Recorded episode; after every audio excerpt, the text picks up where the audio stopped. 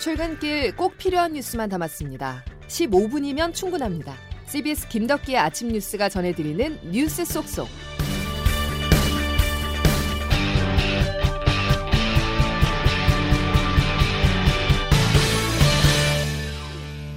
여러분 안녕하십니까? 6월 23일 김덕기 아침 뉴스입니다. 윤석열 전 검찰총장이 반격에 나섰습니다. 엑스파일에 대해서 일절 대응하지 않겠다던 기존 입장을 뒤집고 어제 입을 열었습니다. 정치 공작, 불법 사찰이라는 단어를 쓰면서 정면 돌파 의지를 드러내는데요.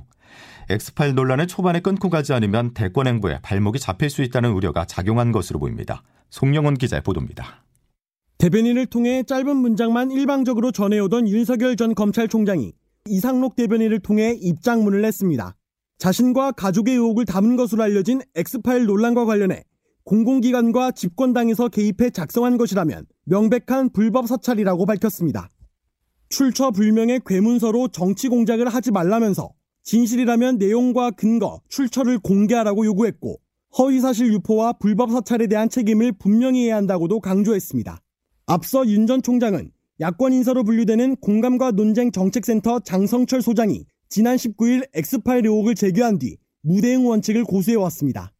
그러나 장모의 주가 조작 의혹 등 가족 관련 리스크가 연일 확산세고 심지어 여러 버전의 파일이 윤석열 엑스파일이라며 유통되는 상황에서 더 이상의 침묵은 어렵다고 판단한 것으로 보입니다.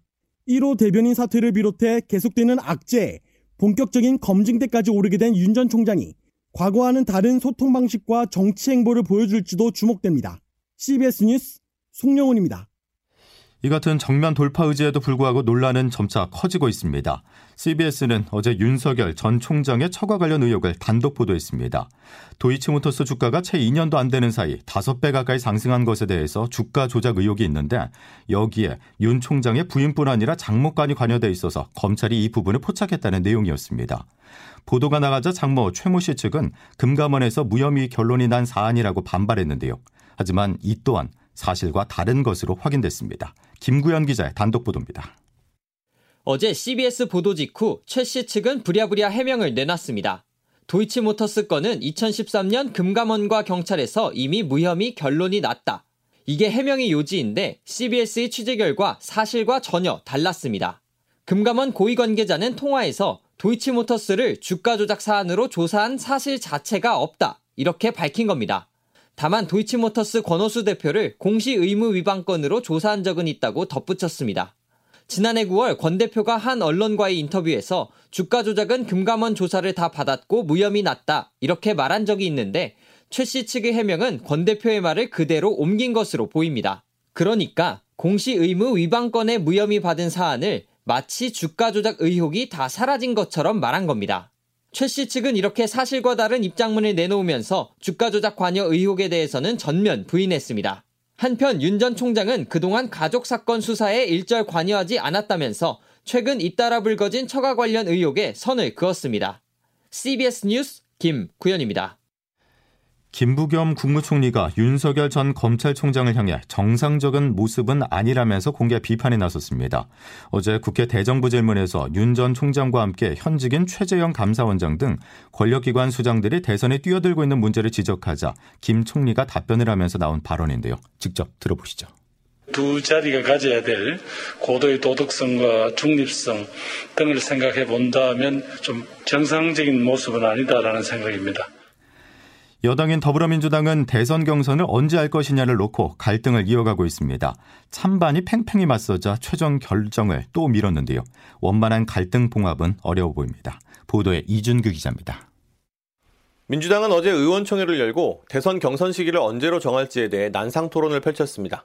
당초 예상을 훌쩍 넘겨 3시간여 동안 20여 명의 의원들이 나서 열띤 주장을 펼쳤지만 연기냐 아니냐 중 어느 한쪽으로 결론을 내지는 못했습니다. 송영길 당대표는 이미 당원으로 정해진 경선 시기가 다가왔고 일부 후보들이 연기 반대를 주장하고 있는 만큼 연기가 어렵지 않겠느냐며 매듭을 지으려 했지만 연기를 주장하는 측이 연기 찬성 의견이 더 많았음을 이유로 지도부를 패싱한 채 당무위원회를 통해 이번 사안을 의결하려 하자 결국 결정을 유보했습니다. 대선 경선 기획단에 현재 당원대로 경선 일정을 짜오도록 한 후 이대로 진행해도 문제가 있는지 없는지를 살펴보자는 것입니다. 민주당 고용진 수석 대변인입니다. 현행 당원을 기본으로 해서 일정을 짜보고 그 일정이 과연 여러 후보들이 제기하는 문제라든지 이런 것들이 도출되는 아닌가 어, 그날 결정하기로 했다. 사흘의 시간을 벌었지만 당 지도부의 새 결정이 갈등을 잘 봉합할 수 있을지는 미지수입니다. 연기 찬성 측은 여전히 당무위 의결을 무기로 삼고 있고 연기 반대 측도 그러한 찬성 측의 행위가 당 해산으로 가자는 것이라며 맞서고 있어 험로가 예상됩니다. CBS 뉴스 이준규입니다. 재난지원금에 쓰일 2차 추가 경정 예산안의 윤곽이 드러나고 있습니다. 최대 35조 원의 슈퍼 추경이 될 것이란 전망인데요. 하지만 지원 대상에 대한 이견차가 있습니다. 정부는 소득 하위 70%에 지급하는 선별 지원을, 여당은 전 국민 지원 입장을 고수하고 있습니다. 관련 내용 조태임 기자가 취재했습니다. 더불어민주당은 33조 원에서 최대 35조 원 규모의 추가 경정 예산안 편성 계획을 발표했습니다. 역대 최대였던 지난해 3차 추경과 비슷하거나 이를 뛰어넘는 수준입니다. 박완주 정책위 의장입니다. 추경의 가용 자원은 국비, 지방비 등을 합쳐 합치면 대략 33조 원 내로 추정될 수 있습니다. 추가 경정 예산을 통해 전 국민 재난지원금 지급과 신용카드 캐시백, 소상공인 지원 등을 한다는 방침인데 재난지원금 대상을 놓고는 정부와 의견이 엇갈립니다. 민주당은 1인당 30만 원씩 전 국민의 재난지원금을 주는 방향을 주장하고 있지만 정부는 보편 지급에 반대하며 소득 하위 70%에 선별 지급하자는 입장입니다. 정부는 그러면서도 카드 사용 횟수가 늘어날 경우 초과액의 10%를 30만 원의 한도 내에서 캐시백 해주는 신용카드 캐시백을 제안했습니다. 신용카드 캐시백을 통해 고소득층에도 혜택을 주는 보편 지급 모양새를 갖추는 겁니다. 이 때문에 신용카드 캐시백을 통해 당정이 절충안을 찾을 것이란 전망도 나옵니다. 한편 민주당은 공휴일이 주말과 겹칠 경우 대체 공휴일을 지정하는 법안을 어제 국회 행정안전위원회 소위원회에서 단독 처리한 데 이어 행안위 전체 회의를 열어 처리합니다. 6월 임시국회에서 제정안이 처리될 경우 당장 올해 광복절부터 대체 공휴일이 적용됩니다. CBS 뉴스 조태임입니다. 속절없이 추락하고 있습니다.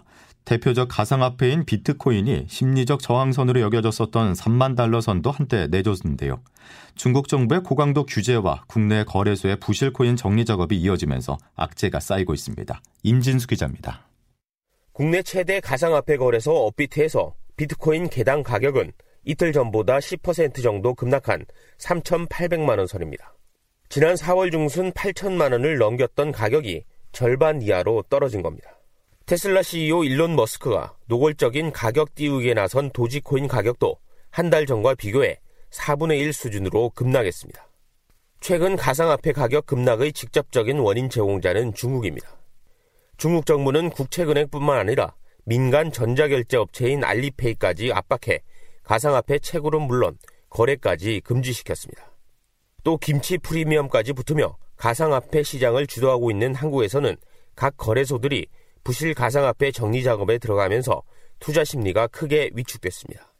여기다 가상화폐 가격 급등의 원동력이었던 과잉 유동성을 해소하기 위한 각 정부의 긴축 일정이 예상보다 앞당겨지고 있습니다. 이런 상황에서 미국 최대 암호화폐 거래소 코인베이스의 공동 창업자는 비트코인을 비롯한 대부분의 가상화폐가 추가 하락할 것이라고 경고했습니다. CBS 뉴스 임진수입니다. 다음 소식입니다. 세계 각국을 다시 긴장하게 만드는 델타 변이가 빠르게 확산하고 있는데요. 우리나라 상황은 과연 어떨까요? 아직 크게 우려할 만하진 않지만 앞으로가 문제라는 지적입니다. 보도에 황영찬 기자입니다. 국내에서 확인되는 주요 변이 바이러스는 80% 이상이 영국에서 유래된 알파형이지만 최근엔 인도에서 유래된 델타형이 점차 늘어나고 있습니다. 다른 나라와 비교했을 때 우리나라의 델타형 검출률은 아직 1.9%로 매우 낮지만 델타형의 전파력과 입원율이 높기 때문에 국내에서도 시간이 갈수록 위협이 커질 것으로 전망됩니다. 중앙방역대책본부 이상원 역학조사 분석 단장입니다. 델타 변이는 지금 전 세계 80여 개국에서 발생하고 있는 그런 상황입니다. 그 영국형인 알파 변이보다는 이제 1.6배 정도 그 전파력이 좀 높고 입원율은 2.26배 정도 높은 것으로 이렇게 보고되어 있습니다. 다만 방역 당국은 현재 유행 중인 변이에도 백신이 예방 효과를 갖기 때문에 국민들에게 예정대로 2차 접종까지 맞춰달라고 당부했습니다. 한편 오늘 신규 확진자는 어제보다 크게 늘어나 700명 안팎을 기록할 것으로 보입니다. 검사량이 줄어드는 주말 휴가가 끝나고 대전의 한 교회와 관련해 54명이 확진되는 집단 감염이 발생하며 다시 증가세에 접어드는 양상입니다. CBS 뉴스 화영찬입니다. 이번 달에 아스트라제네카 백신 접종을 예약했지만 수급 불균형으로 백신을 맞지 못하는 고령층 등에 대한 예약이 오늘 시작됩니다. 코로나19 예방접종 대응 추진단은 오늘 0시부터 30일 오후 6시까지 이달에 아스트라제네카 접종을 받지 못하게 된 60에서 74세 고령층과 만성 중증 호흡기 질환자 등 약 20만 명에 대한 사전 예약을 진행한다고 밝혔습니다. 쿠팡의 안전불감증 폭로가 계속되고 있습니다. 경기도 이천 쿠팡 물류센터 화재 당시 직원이 화재 사실을 알렸지만 묵살당했다는 주장에 이어서 쿠팡 측이 소방훈련 교육 서류를 허위로 작성했다는 주장이 나왔습니다. 조혜령 기자가 취재했습니다. 2년 전 수도권의 쿠팡 물류센터에서 일했던 A씨는 센터에서 일하는 1년 동안 소방 안전교육이나 대피 훈련은 단 한 차례도 받지 않았습니다. 대신 교육을 받았다는 서류에 이름을 적고 확인 사인만에 관리자에게 제출했습니다. 근데 소방훈련 자체 그런 게 전혀 없어요. 밥을 먹고 와서 다시 또 일을 시작하거나 그럴 때 사인하는 명부를 갖다 놔요. 안전관리 뭐 교육을 받았다. 식사하시고 나서 올라오셔가지고 일하시기 전에 사인하고 들어가세요. 이렇게 얘기를 해요. 쿠팡의 안전불감증 지적은 이뿐만이 아닙니다. 덕평 물류센터 화재를 처음 발견한 직원은 쿠팡 관리자에게 대피 방송을 요청했지만 묵살당했다며 청와대 국민청원 게시판에 글을 올리기도 했습니다. 화재가 나기 4개월 전인 지난 2월 자체 소방시설 점검에서도 덕평 물류센터는 화재 경보기 등 270여 건의 결함이 발견됐던 것으로 나타났습니다. 쿠팡 노조 측은 화재를 발견한 직원이 트라우마에 불면증이 생길 정도로 고통을 받고 있다며 전 직원 화재 대응 훈련을 시행하고 물류센터 소방법 점검 전수조사를 시행하라고 요구했습니다. 한편 경찰은 덕평 물류센터 화재 당시 쿠팡이 대피를 지연시켰다는 의혹에 대해 수사에 착수했습니다. CBS 뉴스 조혜령입니다. 김덕희 아침 뉴스 여러분 함께하고 계신데요. 이제 오늘 날씨 알아보겠습니다. 김수진 기상 리포터. 네, 기상청입니다. 예, 오늘도 요란한 소나기 소식이 있죠. 네, 장마가 시작되기 전에 요즘 대기가 매우 불안정해지면서 소나기가 자주 내리고 있습니다. 오늘도 가방 안에 작은 우산을 챙겨서 나가시는 것이 좋겠는데요. 현재는 충남 북부 지역을 중심으로 소나기가 내리고 있고 그 밖에 전국 대부분 지역에서도 오늘 아침부터 밤 사이에 소나기가 내리는 곳이 많겠습니다. 예상 강우량은 5에서 30mm 안팎으로 어제보다는 적겠습니다만 오늘도 대기 불안정이 강화되면서 돌풍과 벼락을 동반한 요란한 소나기가 내리는 곳이 많겠고 특히 내륙을 중심으로 국지적으로 우박이 떨어지는 곳도 있어서 시설물과 농작물 관리에 각별히 유의하셔야겠습니다. 낮 최고 기온은 오늘 서울이 27도까지 오르겠고 원주, 청주, 광주 26도, 대구 25도의 분포로 대부분 어제보다 평년보다 낮아서 더위가 심하지는 않겠습니다. 그리고 내일과 모레 사이에도 전국 곳곳에서 소나기가 지나겠고요. 이번 주말부터는 이 소나기가 주춤하면서 다시 30도 안팎의 더위가 이어지겠습니다. 이런 가운데 남해안과 서해안은 바닷물 높이가 높 높은 대조기에 접어든 상태여서 당분간 만주시 해안가 안전사고에 각별히 유의하시기 바랍니다.